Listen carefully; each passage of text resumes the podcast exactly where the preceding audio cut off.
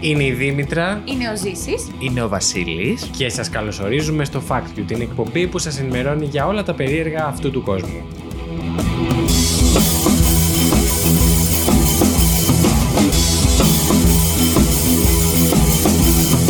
Είμαστε έτοιμοι; Να Πανέτοιμοι. ξεκινήσουμε. Ποιος θα ξεκινήσει αυτή τη φορά; Αυτή τη φορά Ναι, ε, θα ξεκινήσω εγώ. τέλεια. Οκ. Πάμε στο πρώτο fact που είναι του Ζήση. Λοιπόν, για άλλη, για άλλη μία φορά χάζευα κάτι άρθρα σε ένα σα- site ε, το οποίο είχε, είχε οικολογικό ο, περιεχόμενο, αφορούσε τη θάλασσα, αφορούσε τα ζώα. Δεν είναι ευχάριστο αυτό που βρήκα. Σε συνέχεια του τιτανικού του προηγούμενου επεισοδίου, δεν θα πω κάτι α- κάτι ευχάριστο πάλι άλλη. Ωραία, ευχαριστούμε Ζήση για το δράμα. Θα σας μιλήσω για τη σούπα του Καρχαρία. Αχ, το ξέρω.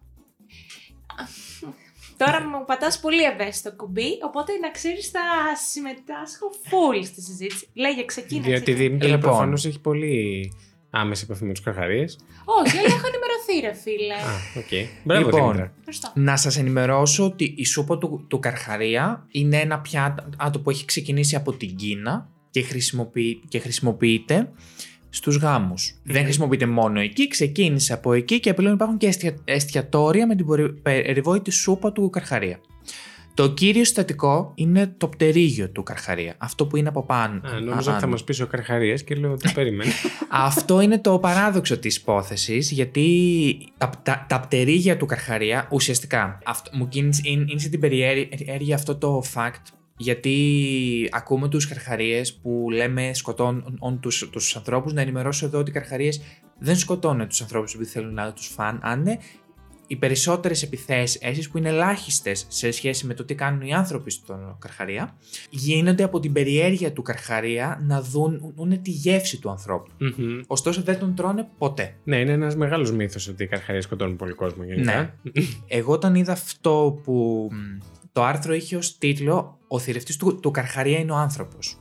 Να σας πω εδώ ότι, από, ότι περίπου από 100 έως 273 εκατομμύρια καρχαρίες σκοτώνται κάθε χρόνο από ανθρώπους και να έρθω και στο θέμα μας που είναι η σούπα του Καρχαρία, η- τα 73 εκατομμύρια γίνονται για τη διάσημη σούπα της Κίνας, τη σούπα του, Κα- του Καρχαρία. Η επιχείρηση αυτή της σούπας έχει αναπτυχθεί πάρα πολύ και στην Ταϊλάνδη, η ο- η οποία θεωρείται η νούμερο ένα ε, περιοχή για μ, παραγωγή, για- πώς το λένε, για, Κατανάλωση. για κατα, όχι, όχι για κατανάλωση που δίνει τα πτερίγια. Άρα η περιοχή που θανατώνονται οι περισσότεροι καρχαρίες. Α, OK, OK, ναι. Υπάρχουν και εικόνες, θα σας τις δείξω εσάς, δεν, δεν ξέρω αν θα θέλουμε να, να τις δείξουμε κα- κανονικά. Ε, Γενικά αν είναι ένα fact που η ενημερώνει πρώτη τον εικόνα κόσμο. είναι αυτή. Γενικά Ναι, αν έχω- είναι ένα fact που ενημερώνει τον κόσμο, καλό είναι να τα δείχνουμε Ναι. σίγουρα. Το πιο, αυτό που εμένα με εκνεύρισε και με ζόρισε πιο πολύ είναι ότι είναι ο τρόπος με τον οποίο στην τελική πεθαίνουν οι καρχαρίες. Δεν είναι από το κόψιμο του πτερυγίου. Μόλις κόψουν το πτερίγιο, ουσιαστικά το σώμα του, του, του καρχαρία δεν χρησιμεύει σε κάτι γιατί η σούπα γίνεται από το... Μόνο από το ταιρίγια. Δεν γίνεται από το πτερίγιο, χρησιμοποιείται ως διακοσμητικό στη σούπα. Α, Δηλαδή, είμαστε όμως. επειδή τα πτερίγια είναι άγευστα, για να γίνει η σούπα χρησιμοποιούν ε, ζωμό κοτόπουλου. Δεν το πιστεύω.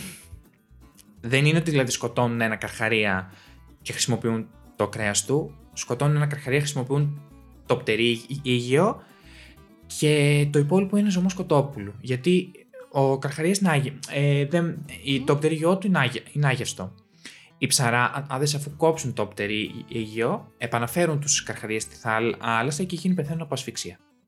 Γιατί δεν μπορούν να κολυμπήσουν. Ακριβώς. Και αν δεν κάνω λάθος, ε, για να αναπνεύσει ο καρχαρίας πρέπει να κολυμπάει μονίμως. Ναι. Δεν μπορούν να κολυμπήσουν γιατί παίζουν, παίζουν πολύ μεγάλο ρόλο και το πάνω άνω που είναι το κύριο στατικό, το πάνω πτερίγιο, αυτό που βλέπουμε στις ταινίες ότι και καλά έρχεται. Ε, χωρίς αυτό δεν μπορεί ο Καρχαρίας να ζήσει εν, εννοείται. Είτε πέρ, ερ, έραν του ότι είναι ένα στοιχείο του ότι έτσι ευνηδιάζει παρόλο που και καλά δείχνει ότι έρχεται, ο Καρχαρίας έχει συνδεθεί με αυτό σαν, σαν, σαν ψάρι. Είναι ψάρι ο Καρχαρίας. Ε. Ο καρχαρίας Α, είναι μπράβο. κήτος. Κήτος. Σαν, σαν κυνήγητος παίζει πολύ μεγάλο ρόλο στο κυνήγι του ε, το πτερίγιο του. Το οποίο, συγγνώμη, ακούγεται πολύ προσβλητικό πλέον. Κοίτα, ναι, Ενέτη 2021. υπάρχουν πάνω από 100 ε, εστιατόρια με, καρχαρία, με σούπα του, του καρχαρία μο- μόνο, ε, στα οποία έξω έχουν και σαν... εμ, Σήμα. Πώς έχουμε, ας πούμε, σε ψισταριές ε, το κοντοσούβλι. Έλα, Αυτά ρε. έχουν ε, το, το πτερίγιο του καρχαρία και επιλέγει ο καταναλωτής ποιο πτερίγιο θέλει να, να μπει στη σοπατόρια. Ορίστε και οι εικόνες Ναι, Okay, και ορίστε και το μαγαζί. ναι. Και αυτό που Τις έχω οποίες θα ανεβάσουμε κιόλας. με έκανε να νιώσω πολύ άσχημα ήταν ότι ε, ένα φαινομενικά πολύ κακό ζώο, πολύ κακόν, το καταστρέφει ο άνθρωπος.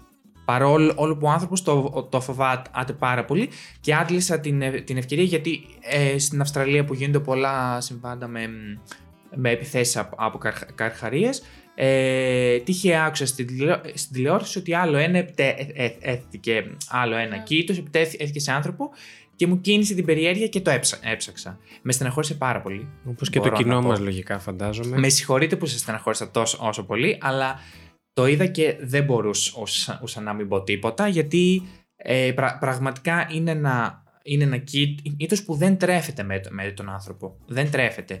Και οι 8 με 10 επιθέσεις που θα, που θα γίνουν στο χρόνο δεν συγκρίνονται με τίποτα με τα 273 εκατομμύρια. Σίγουρα είναι καρχαρίες. πάρα πολύ δυσάρεστο το γεγονός αυτό. Ε, Σας βάρει να τώρα- το ξέρω.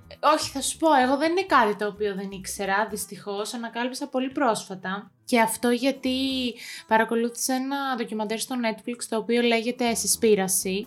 Μμμ. Ε, Στη και... σπάιραση. Συσπήραση, συσπήραση. Συσπηρωθείτε, εν πάση δεν με περιπτώσει. χαιρετάς, λέω εγώ.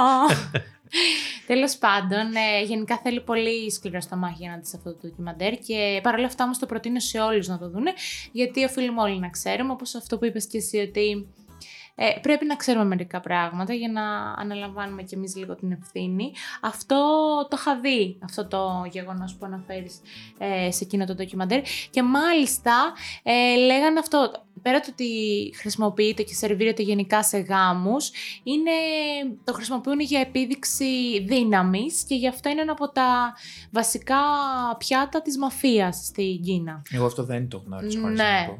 Και έχει και εκεί πολλές, δη- δηλαδή είδα και εγώ πολλές άσχημες, ε, αρκετά βίες σκηνές, όπου είναι άπειροι οι καρχαρίες και σου εξηγεί μετά κιόλας γιατί είναι τόσο σημαντικό να υπάρχει ο καρχαρίας στη θάλασσα, γιατί φυσικά στηρίζει και, και όλη την υπόλοιπη αλυσίδα και κατ' επέκταση, αν δεν υπάρχουν οι καρχαρίες στη θάλασσα, ε, θα σταματήσουμε να υπάρχουμε κι εμείς, γιατί όλα αυτά κάπως συνδέονται, το εξηγεί πάρα πολύ, ωραία, πολύ αναλυτικά, αλλά ναι, είναι, είναι τραγικό.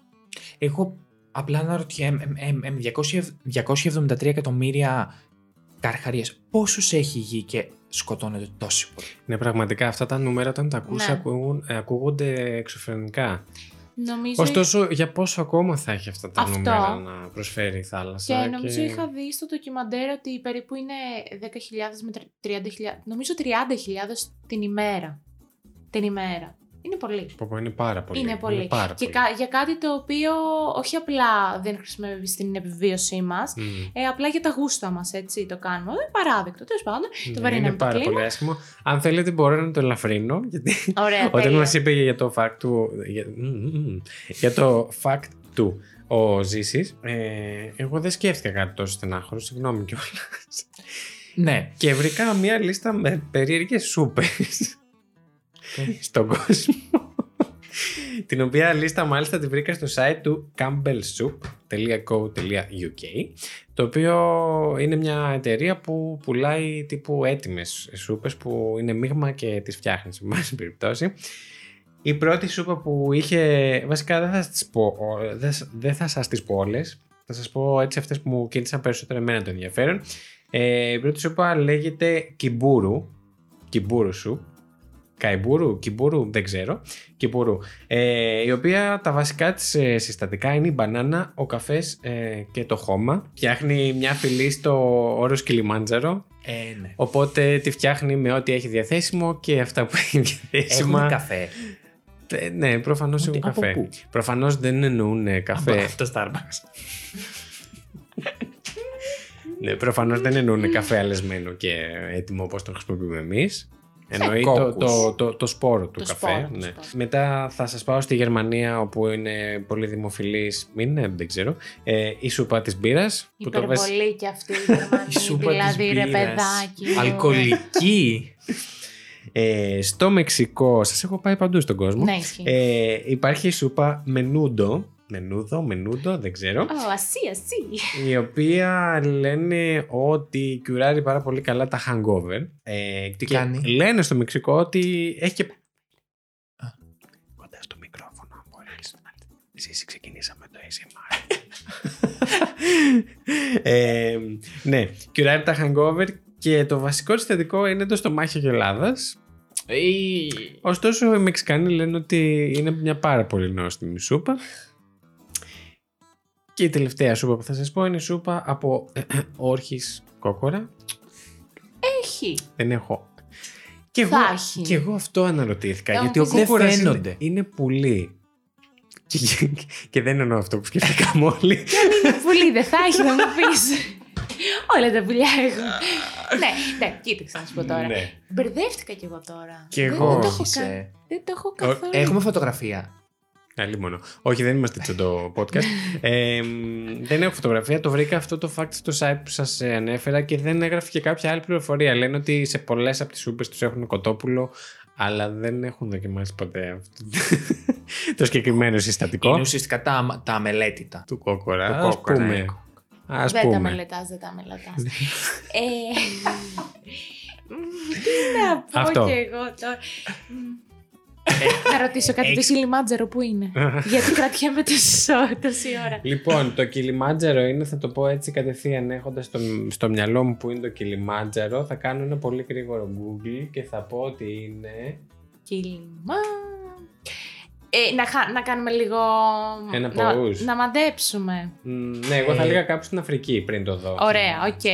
Εγώ λέω ε, νότια. Βασικά μπορείς να πεις λίγο τι έχει. Ξανά. Τι Η έχει; σούπα, μπανάνα, χώμα. Μπανάνα, καφέ και χώμα. Το θυμάμαι όμως, μπορώ να το φτιάξω στο λεπτό. Μ, Δεσολογίες δεν- δεν μου- Δεσολογίες δεν μου έχεις δώσει. λοιπόν, όχι, θα πω Ασία. Εγώ θα πω. Ελλάδα. Όχι. Εγώ θα πω κάτω από τον Όλυμπο. Εγώ θα πω. μ, Το, το Κιλιμάτζαρο Ασία. Ινδία συγκεκριμένα. Ωραία. Ε, ε, κέρδισα είναι το υψηλότερο βουνό της Αφρικής. Ευχαριστώ πολύ. Ναι, αφού λέει φυλέ μου, ρε, λογικό να το καταλάβεις. Γιατί στην Ασία δεν έχει φυλέ. Δεν έχει, δεν φημίζεται η Ασία όσο η Αφρική για τις φυλές Ναι. της. Στην Αφρική θα πάμε το Σμασάι. Ωραία. Τελείωσε ο χρόνος μας για το πρώτο podcast. Πολύ. Μην κούνε τα μικρόφωνα, ζήσει. Και έχεις κάτι άλλο να προσθέσεις, Δήμητρα; Πάρκ μου. Εννοείς για, για, το, Γενικά. για τις καρχαρίε. Νομίζω ότι πραγματικά το κλείνεις επειδή τραγούδισα. ναι, γι' αυτό το έκλεισα. Αλλά έχεις να προσθέσεις κάτι για τους καρχαρίε εννοώ. Όχι, ούτε για Όχι. το κιλιμάτζαρο. Ωραία. Εντάξει. λοιπόν, ήρθε η ώρα να πάμε στο δεύτερο φακ και αυτό είναι το δικό μου.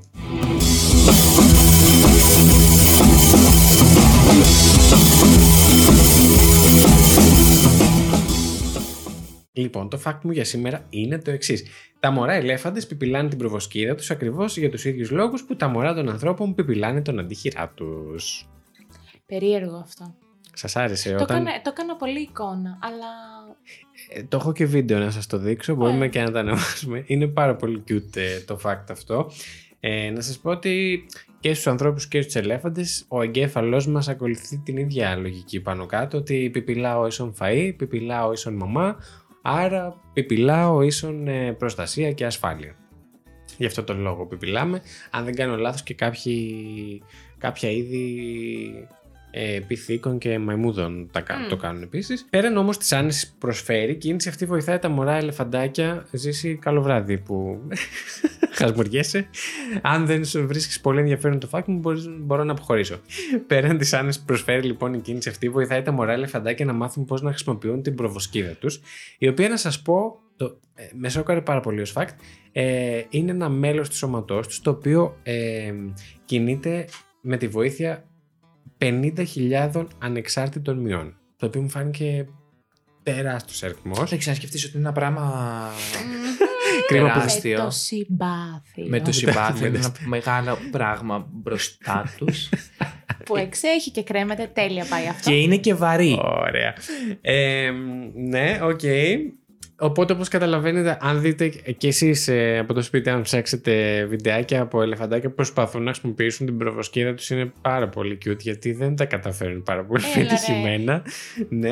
Εν τω- εν τω μεταξύ αυτά ζυγίζουν 500 όσα κιλά. Γι' αυτό 50.000. Cute. Ναι, μη- είναι μην κάτσει πάνω σου.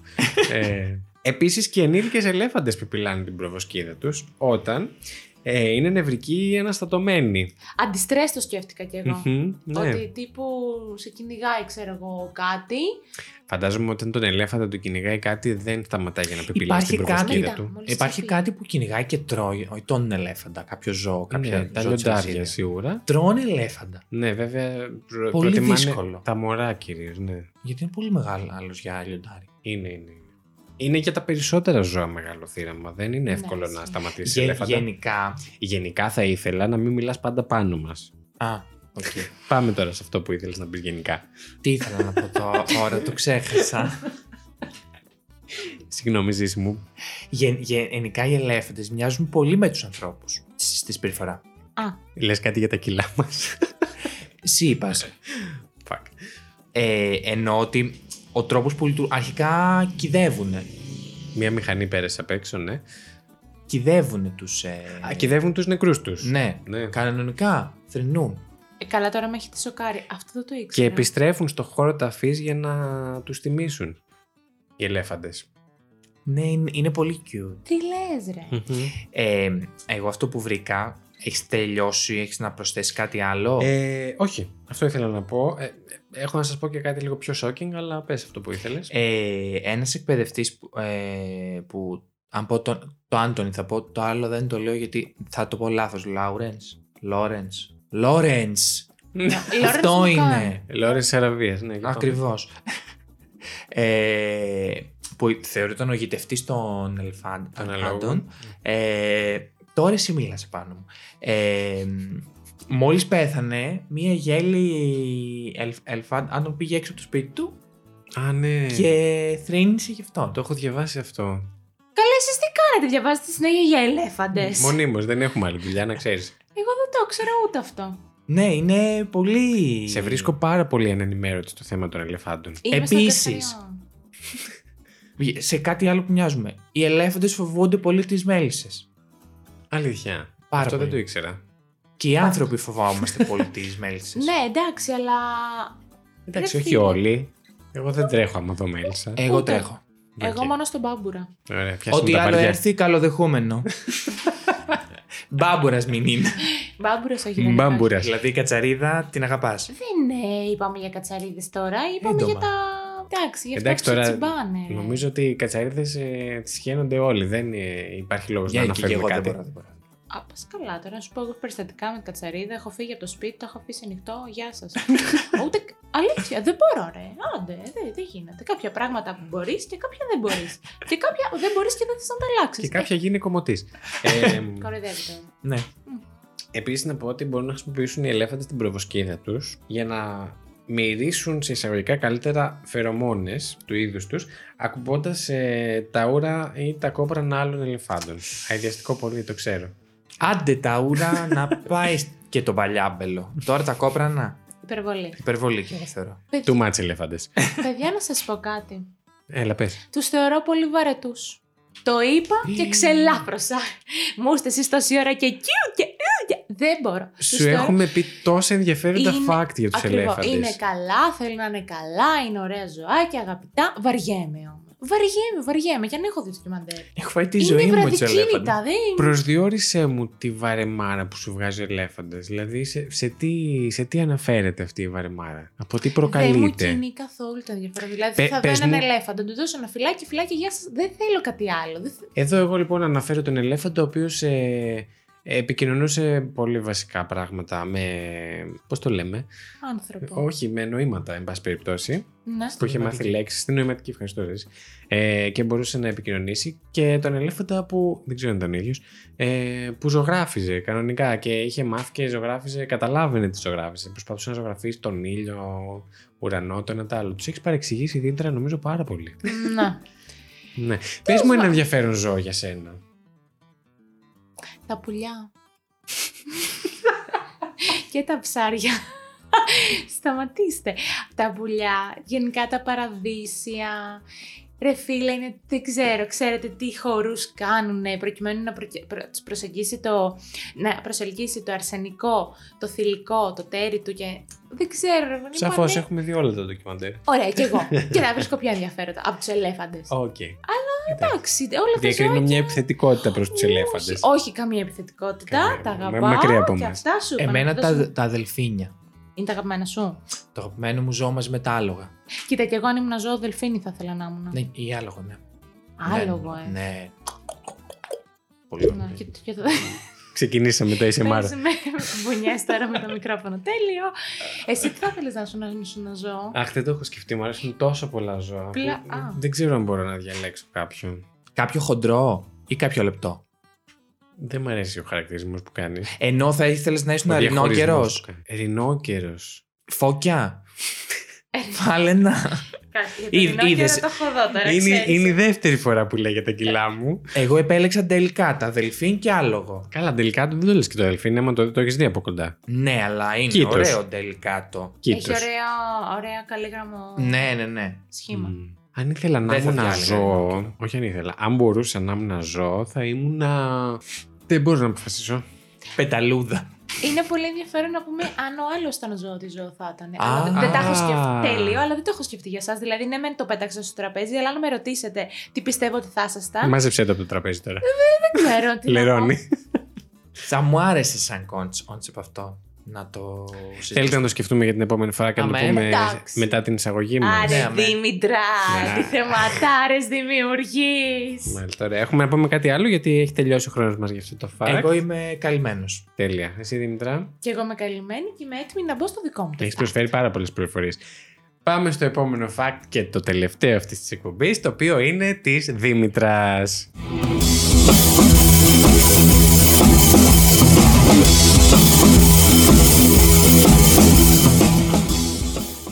Λοιπόν, εγώ δεν, έχει να, δεν έχω να σχολιάσω και να πω και να προσθέσω κάτι μάλλον με ζώα αυτή τη φορά. Ε, εγώ θα ήθελα να κινηθώ γύρω από τον... εμ, από τη μόδα. Ω, ενδιαφέρον. Ναι, κατευθείαν είδες. Άλλες μου σήκωσε το χρήμα. Αναπτερώθηκε. λοιπόν... Ε, Μας είπε για- για τους ελέφαντες, πάθαμε κατάθλιψη. Για τους ε, καρχαρίες, συγγνώμη. Ε, να πούμε και λίγο για το Όλτσε Καμπάνα τώρα. Δεν θα, θα σου πω. Πάω Ωραία. λίγο πιο, βα- πιο βαθιά στο χρόνο και συγκεκριμένα στο 1918. Ε, μάλλον όχι, θα το πάρω αλλιώς. Έχετε αναρωτηθεί ποτέ γιατί φοράμε μπλε στα αγοράκια και Μπλε. ροζ στα κοριτσάκια. Το οποίο δεν ξέρω καν αν εγώ είμαι σύμφωνη, ας πούμε. Εγώ θεωρώ για τη σεξουαλικότητα ότι το γαλάζιο το θεωρούμε κάποιο, κάποιο αντρικό χρώμα και το, και το ροζ γυναικείο. Εγώ, να Θεωρώ σου- πως γι' αυτό. εγώ, συγγνώμη, να σου πω την αλήθεια, το έχω λίγο στο μυαλό μου ότι είναι μ, λίγο κοινωνικό στερεότυπο να βάζουμε στα αγοράκια μπλε και στα κοριτσάκια ροζ. Ναι, ε, θεωρώ ότι η άποψή μου, προτού διαβάσω αυτό το άρθρο, ήταν ένας συνδυασμός και των δυο σας. Οκ. Παρ' όλα αυτά, φαίνεται ότι πιο παλιά ε, χρησιμοποιούσαν το μπλε για τα κοριτσάκια και το ροζ για τα αγοράκια. Α, Μμμ. Και αυτό γιατί ουσιαστικά θεωρούσαν ότι το ροζ, επειδή ε, προέρχεται από το κόκκινο, είναι πιο έντονο χρώμα, δείχνει περισσότερη δύναμη και γενικά μ, ε, είναι ένα χρώμα το οποίο αυτό που είπες και εσύ ότι ταιριάζει καλύτερα αναφορικά με τον ανδρισμό. Ε, αντίθετα, θεωρούσαν ότι το μπλε και γενικά το σιέλ είναι ένα χρώμα πιο τελικάτο μ. και πιο έτσι μ, τύπου απαλό και τέριαζε καλύτερα στα κοριτσάκια, οπότε διάλεγαν αυτό και αυτό ήταν μάλιστα ε, συστάθηκε από, από τη μόδα. Ναι. Ε, Παρ' όλα αυτά με τα χρόνια άλλαξε και θεωρώ και για εμπορικούς σκοπούς και για... Ε, Εννοείς άλλαξε τώρα τελευταία. Είναι το γενικά, αντίθετο, τα ναι. τελευταία Ακριβώς, χρόνια. ακριβώς. Γιατί εντάξει, το 1918 δεν το λες και πολύ παλιά. 100 Όχι. χρόνια είναι, Όχι. δεν είναι. Δεν Αντικειμενικά είναι, δεν παιδιά. είναι παλιά. Ναι, γιατί το έχεις τόσο δεδομένο στο μυαλό σου ότι μπλε για το αγοράκι, ροζ για το κοριτσάκι, που θεωρείς ότι ήταν από πάντα έτσι. Ήταν και η γέννηση του, του marketing γενικά όπως το ξέρουμε σήμερα. Ακριβώς, ακριβώς. Δηλαδή όπως, όπως διαφημίστηκαν π.χ. τα ηλεκτρονικά παιχνίδια για τα γόρια περισσότερο ενώ οι κούκλες και οι μπάρμπι και όλα αυτά για τα κορίτσια. Ενώ έχουν βγει πολύ, πολύ πολλές και έχουν πει ότι τη δεκαετία που κάνανε τα games, τα ηλεκτρονικά εμφανίστηκαν πάρα πολύ έντονα, με συγχωρείτε. Ε, πολλά κορίτσια τα ήθελαν να παίξουν με Εννοείται. ηλεκτρονικά παιχνίδια, αλλά το marketing έγινε στα γόρια που εκεί πίστευαν ότι θα πιάσει περισσότερο. Εγώ θα ήθελα, εγώ να ρωτιέμαι ο λόγος που άλλαξε. Δηλαδή, γιατί; Φοβόμουν πάρα πολύ ότι θα με ρωτήσεις αυτό. Ε, Γιατί δεν ξέρεις; το έψαξα πάρα πολύ και πάντα ουσιαστικά δεν υπήρχε μία σαφής απάντηση όσο και αν το Εννοείς για έψαξα. μετά το 1912. Ε, 18. δεκ- 18, ναι, Μπράβο, συγγνώμη. Ζήση. Ε, ναι, που όντως, γιατί το 1918 η πρόταση ήταν αυτή που σας ανέφερα, Μμ.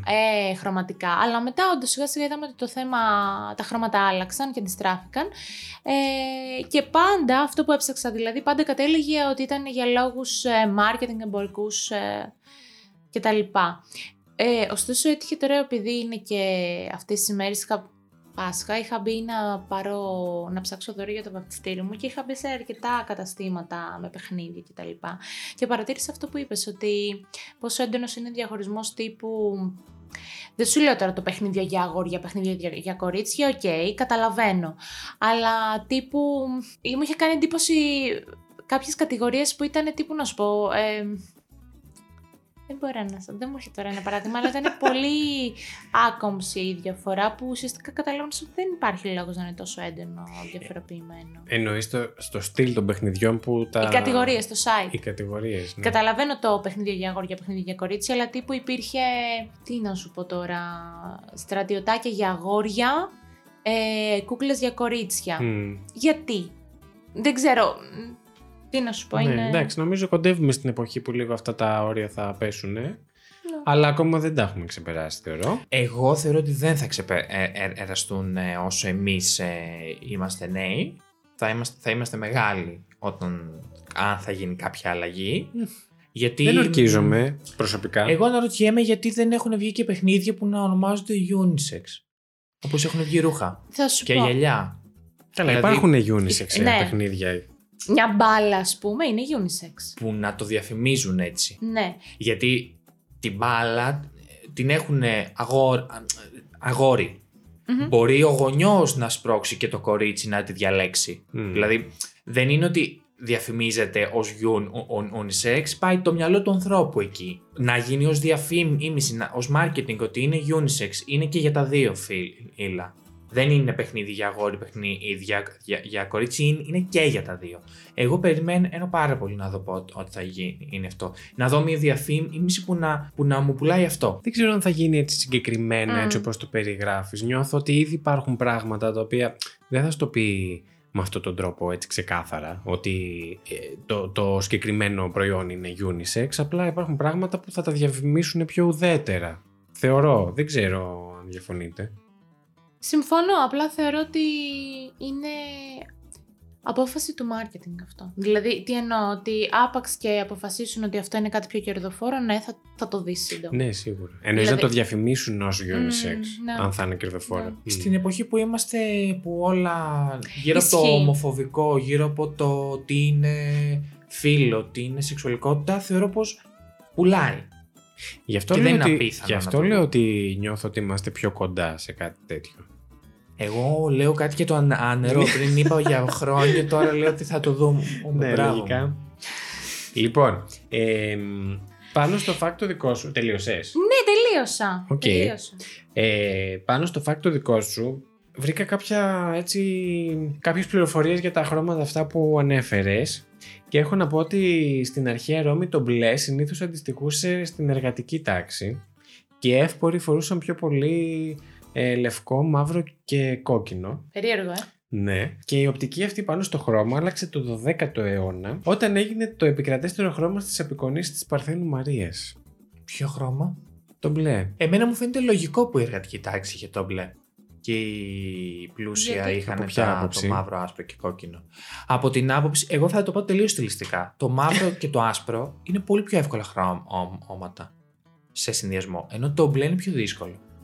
Άρα σκέφτομαι. Μα τώρα. κοροϊδεύει τώρα. Δεν νομίζω ότι σκέφτηκαν αυτό.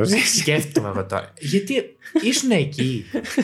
Σίγουρα όχι, δεν θέλω να λέω ψέματα. Γιατί εγώ το πάω έτσι. ότι Ο εργάτης δεν θα νοιαστεί τόσο πολύ για την Είμαι- εμφάνισή του. Είμαι σίγουρος, επειδή η αλήθεια είναι ότι δεν πρόλαβα να το ψάξω περισσότερο, ε, είμαι σίγουρος ότι ή κάτι συμβόλιζε το μπλε Μμ. Ή για κάποιο λόγο ήταν πιο εύκολο να, να δημιουργηθεί για ρούχα, πιο φτηνό να, δημιουργη... ναι, ναι, και εγώ να, έτσι να πιστεύω. βαφτούν τα ρούχα Ναι. έτσι. Πιστεύω ότι ήταν κάποιος τέτοιος ο λόγος. Ωραία, τότε εγώ να φύγω από αυτό το podcast γιατί δεν. ε, δεν. Επίσης, το ροζ χρώμα θεωρείται πλέον χαλαρωτικό, καθώς οι μυς της καρδιάς ρίχνουν ρυθμούς όταν ε, σε περιβάλλει αυτό το χρώμα. Δεν έχουμε Δήμητρα μέσα στο δωμάτιο, μην το ψάχνεις. Ναι. Ναι. Και μάλιστα στην Αμερική πολλές ε, ομάδες, ε, αθλητικές ομάδες, βάφουν ροζ τα αποδητήρια της αντίπαλης ομάδας όταν τους έχουν ε, για να παίξουν μαζί κάποιον αγώνα, για να είναι λιγότερο ανταγωνιστική η, αντι- η, Άκου τώρα. η ομάδα η άλλη. Απίστευτο. Αυτό είναι που ονομάζουμε ευγενή άμυλα. Ε, σίγουρα, είναι το Μμ. fair play που λέγαμε. ναι. Πότε προλαβαίνουν και βάφουν το αποδητήριο; Εννοώ ότι είναι βαμμένο ήδη. Όταν παίζουν στην έδρα τους. Ναι, όταν έρχεται άλλη ομάδα να παίξει Αυτό, την έδρα το τους. έχουν Ναι, έτοιμο. Ναι, ναι. Ε, ναι. Εντάξει. Ήταν εύλογη η απορία σου. Ταλαιπωρία και αυτό κάθε φορά που έρχεται κάποιος να αλλάζει το χρώμα, ε. Γιατί αν παίξουν μετά οι Ε, ίδιοι. καλά, ναι. με Όχι, μια- παιδί μου, αφού αυτό που είπες. Μένει για πάντα, ροζ. Ναι. Είναι τα αποδυτήρια των guests, ας πούμε. Ναι, ναι, ναι. ναι, ναι. Α. Δεν είναι τα δικά τους. Ωραία, και επειδή τελειώνει ο χρόνος μας, έχετε κάτι άλλο να πείτε; Όχι, όχι. Ωραία, σας αγχώνω με το χρόνο. Λιγάκι, εντάξει. Λίγο. Αλλά η αλήθεια είναι ότι και εγώ δεν είχα να προσθέσω κάτι. Οκ, να πω κάτι τελευταίο πολύ σύντομο. Πολύ fun το βρήκα εγώ. Λέμε συνέχεια για το ποια είναι τα αγαπημένα χρώματα του εκάστοτε φύλου, δηλαδή ποιο χρώμα συνήθως επιλέγουν οι γυναίκες ως αγαπημένο και συνήθως ποιο επιλέγουν οι άντρες ως αγαπημένο. Ωστόσο, έχετε σκεφτεί ποιο έρχεται πάντα δεύτερο στα φύλα. Μπορείτε Όχι. να μαντέψετε. Για κάντε μια μαντεψιά. Το άσπρο. Σε ποιο φύλο. Τις γυναίκες. Το άσπρο στις γυναίκες και στους άντρες. Ε, το μαύρο. Οκ, και εσύ. Δήμητρα. Το ίδιο. Όχι, έχει λογική αυτό που Ωραία. λέει. Μου άρεσε η δραματική παύση Όχι, που βασικά το άφησες. αντίθετο. Θεωρώ ότι οι άντρες, σαν δεύτερο χρώμα αγαπημένο, έχουν το λευκό και οι Μμμ. γυναίκες το μαύρο. Τέλεια, ωραία. Έχετε πέσει, έχετε πέσει πάρα πολύ έξω. Το δεύτερο αγαπημένο χρώμα των αντρών στα Gallup και τις στατιστικές είναι το πράσινο και των γυναικών είναι το μοβ. Παιδιά, στο σταυρό που σας κάνω για το μόβ το σκέφτηκα. Θα μου πεις είσαι γυναίκα. Αλλά γιατί δεν το λες; Έλατε. πολύ κουλό ρε φίλε το μόβ. Γιατί Κι όμως. Σκέφτηκα ρούχα. Όχι. Γενικά. Λογικά φαντάζομαι και, Κι εγώ- άλλες γυναίκες θα σκέφτηκαν ρούχα. Και εγώ ρούχα σκέφτηκα σαν άντρας. ναι, Και και, το δεν το. πράσινο δεν Και μου δεν, μπράβο, εγώ δεν το είπα επειδή λέω το μόβ. Τι να το συνδυάσεις; Να σας πω κάτι. Όταν, Μάλιστα. όταν κάποιος μας κάνει την κλασική ερώτηση ποιο είναι το αγαπημένο σου χρώμα, που είναι λίγο μπανάλ πλέον, αλλά Ναι. άμα πάνω στη συζήτηση την κάνεις, δεν ξέρω αν το πρώτο πράγμα που σκέφτεσαι όταν σου πέφτει αυτή η ερώτηση είναι τα ρούχα όμως. Ισχύει. Εγώ Ναι. τώρα σκέφτηκα τα ρούχα επειδή έχουμε να κάνουμε θέμα με τη μόδα. Γι' αυτό. Γι' αυτό. Ε, σε αυτό επάνω Αλλά έχεις ναι, δίκιο. αλλά όντως, γενικά δεν ενδιαφέρον νομίζω αυτό. ότι σκέφτεσαι πάντα τα ρούχα σε αυτή την ερώτηση. Ενδιαφέρον, ενδιαφέρον. Ε, και μιας και κλείνουμε, Ναι. να προσθέσω κι εγώ. Βεβαίως, να προσθέσεις. Λοιπόν, ξέρετε. Εγώ, συγγνώμη, γιατί θα ακουστείς στον κόσμο ότι σας έχω εδώ μέσα με το. Πώς το λένε; Καμτσίκι. Μαστίγιο.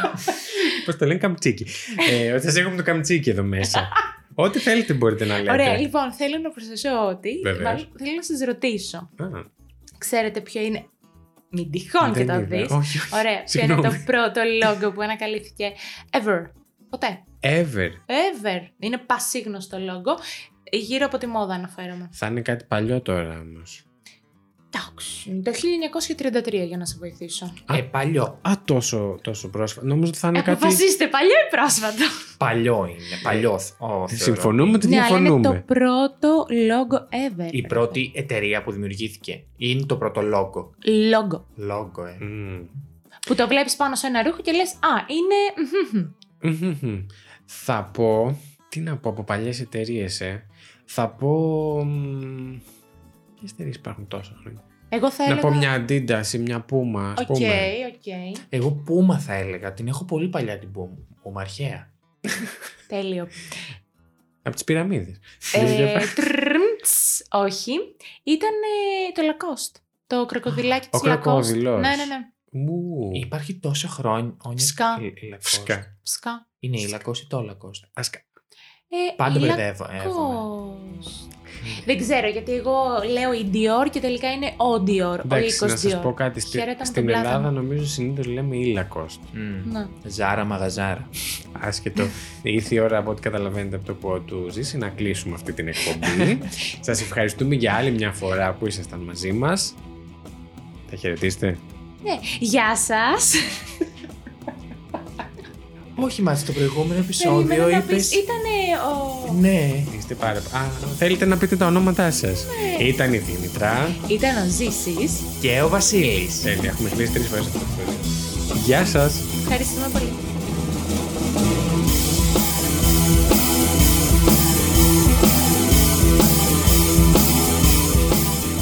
Την εκπομπή παρουσιάζουν η Δήμητρα Κασάπογλου, ο Ζήσης Γιάτας και ο Βασίλης Χάιντα. Το Φάκτιο είναι μια παραγωγή του It's My Life Network. Μπορείτε να μας βρείτε στο Instagram και το Facebook πληκτρολογώντας IML Network, τα αρχικά του It's My Life. Αν μας ακολουθήσετε μπορείτε να μαθαίνετε άμεσα κάθε φορά που βγαίνει καινούριο επεισόδιο, καθώς επίσης να βλέπετε τις σχετικές φωτογραφίες από τα facts που συζητήσαμε. Στείλτε μας email στο imlnetwork.hotmail.com με τις προτάσεις σας για επόμενα επεισόδια ή για τυχόν παρατηρήσεις και διορθώσεις που θέλετε να κάνετε σε κάτι που αναφέραμε στην εκπομπή. Μπορείτε επίσης να μας βοηθήσετε βαθμολογώντας μας και αφήνοντας την κριτική σας στο Apple Podcasts και μπορείτε να κατεβάσετε τα επεισόδια μας από το Apple Podcasts, Spotify, Google Podcasts ή οποιαδήποτε άλλη δική σας αγαπημένη πλατφόρμα podcast.